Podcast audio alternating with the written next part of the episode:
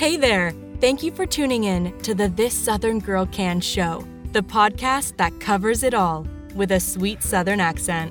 Your host, Amber, is a successful YouTuber and published author who teaches others to craft, cook, run a business, and balance a hectic lifestyle. Check her out on Facebook, YouTube, and all other forms of social media under the same name as this podcast. This Southern Girl Can. You can also check out her website at www.thissoutherngirlcan.com. And now, here's Amber. Hey y'all, it is Small Business Saturday. And on Small Business Saturday, I give you tips and tricks on how to get your small business off the ground and keep it off the ground. If you hear any sort of noise in the background, I do have a heater here in my craft room because it is so cold outside and I don't want to sit here and freeze to death while I'm trying to talk to you, okay? So, anyway, what I want to talk to you about in this episode is retail price versus wholesale price of your crafting supplies and not just your supplies. I'm talking about everything from the envelopes, your padded envelopes that you use to ship things out to your boxes, to the labels that you use, to the ink that goes in your printer. If you are paying retail price, and what I mean by that is you walk into a store, pick it up off the shelf, and go check it out. You get on Amazon and you buy it. You are not making nearly as much profit as you could be making if you would purchase those things wholesale. Now, where do you purchase wholesale items? I don't know where you live, but a lot of the wholesale warehouses that I used to shop at, and some of them I still continue to shop at, you need a wholesaler's license or you need a tax identification number you need a business license, you need something of that nature. So it is not going to be up to me to tell you step by step how to do this, okay? What you need to do is you need to research in your area, in your city, county, state, on what you need to do in order to purchase things wholesale. Now, thanks to this wonderful thing called the internet, you don't really have to have a wholesaler's license at all to purchase in bulk from websites. Now, if you purchase from something like Alibaba, Okay, you're going to have to wait a decent amount of time for it to be shipped to you.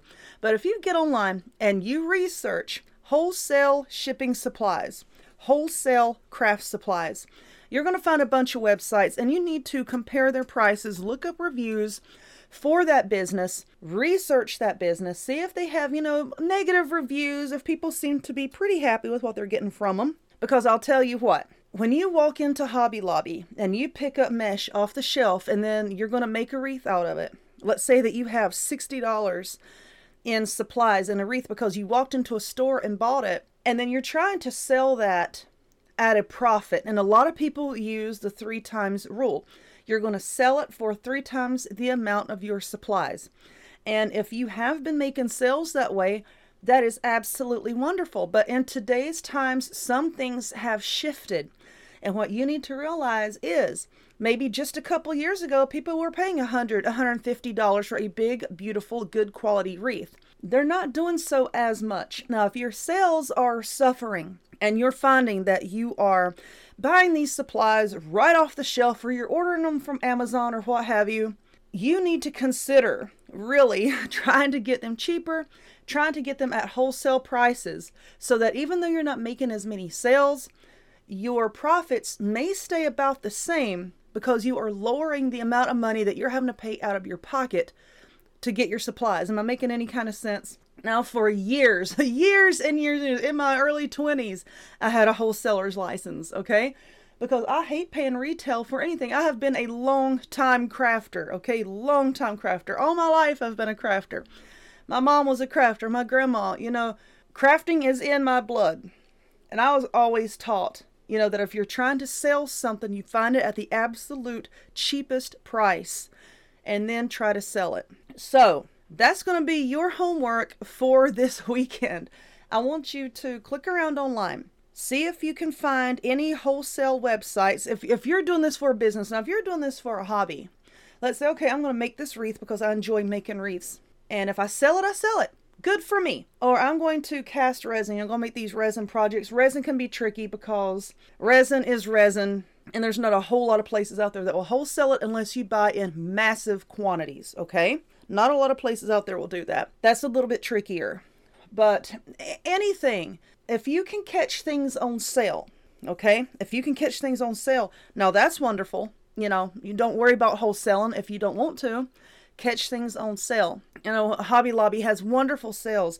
Joann's, Michael's, pretty much any craft store out there that you would walk into, they have their sales, they have their deals. But the thing is, when you purchase something at a discounted price or at a sales price, don't say, okay, I bought this thing for $5, but it's really $10, okay? You're not going to say, I'm going to triple my price of $5. No, you tripled the retail price of what you would have originally paid, okay? And if it doesn't sell after a while, you know, give it a long time. Well, not a real long time, but you know, give it some time and see if it sells. If it doesn't sell, then you need to consider backing your prices down a little bit. Here is one of the things floating around on social media that kind of gets under my skin a little bit. Know your worth. Know your worth. Good for you. You may know your worth, and some people have an overinflated sense of their worth okay? And i'm not saying this to be to be mean or anything but you see some of these people out here and they've created this thing and i wouldn't buy it. That doesn't mean that somebody else won't buy it okay? But when you have something that and i really don't know how to say this without sounding mean about it but when you have something that you have made and maybe the quality isn't up to par with some of these other sellers out there, you can expect to get their prices, okay? I just flat out said it. That's the way it is. You have someone who is so good at this, and then you have someone who may have only been doing it for a few weeks, and maybe, you know, you're not really all that good at it. Now, you may have purchased your supplies at the same place that that other person did, you know? And if you did that, you got the same amount of money in it, but maybe your outcome wasn't nearly as good as theirs you're not going to expect to get the price that they are going to get for their item. So that is where wholesaling and catching sales and things like that, that's where it's really going to help you because you're going to have to, you, you may not have to, but the good idea is to sell your items at a lower price because the quality just isn't there. And if you catch everything on sale, then you're making a bigger profit margin, even though your sales price wasn't close to the other person's. And then as you get better, of course, you know, increase your prices, no problem. There is absolutely no shame in doing that. I used to do that, and there is no shame in it. Now, there are a lot of crafters out there that may be new, and you know, anytime that you start something new, you're always going to question your abilities. So you make this thing and then it doesn't sell, and then you're thinking, well, I'm, I'm, I'm just no good at this. It's never going to sell. No, it doesn't mean that you're not good at it. It just means that your price is probably a little bit too high for what it is, you know? Once you work on it and then once you get better, you can ask more. You know, don't don't worry about that. Don't worry about it. There's absolutely nothing wrong with it. So don't think that there's something wrong with your craft because you're not getting the same price as someone else, okay? Don't worry about that. But that is really going to benefit someone that is new, someone that maybe hasn't been doing it too long, someone that's trying to hone their skill. It's really going to benefit you wholesaling your items, finding the absolute cheapest price. And I'm going to tell you, the cheapest price is not going to be on Amazon. I'll tell you that, okay? the cheapest price is not going to be on Amazon. A lot of places, if you can buy direct from the manufacturer, then that's going to be a good price, usually. So you really have to dig. Don't just settle for the price that you've been paying because you've been paying it for a while. Don't settle for that. You need to seek out the best price for what you're using, be it your shipping supplies. You'd be amazed at how much money you could save on shipping supplies. You're probably playing blah playing paying way too much for your shipping supplies. Anyway, I hope this helps somebody. I hope it helps you to make bigger profits in the future. If you would please go back and listen to some of my past podcast episodes. Stay tuned for future podcasts, and I will talk to y'all later. Bye. You've been listening to the This Southern Girl Can show. If you enjoyed this podcast, don't forget to follow so you'll be notified of upcoming episodes. Take care, and we'll see you next time.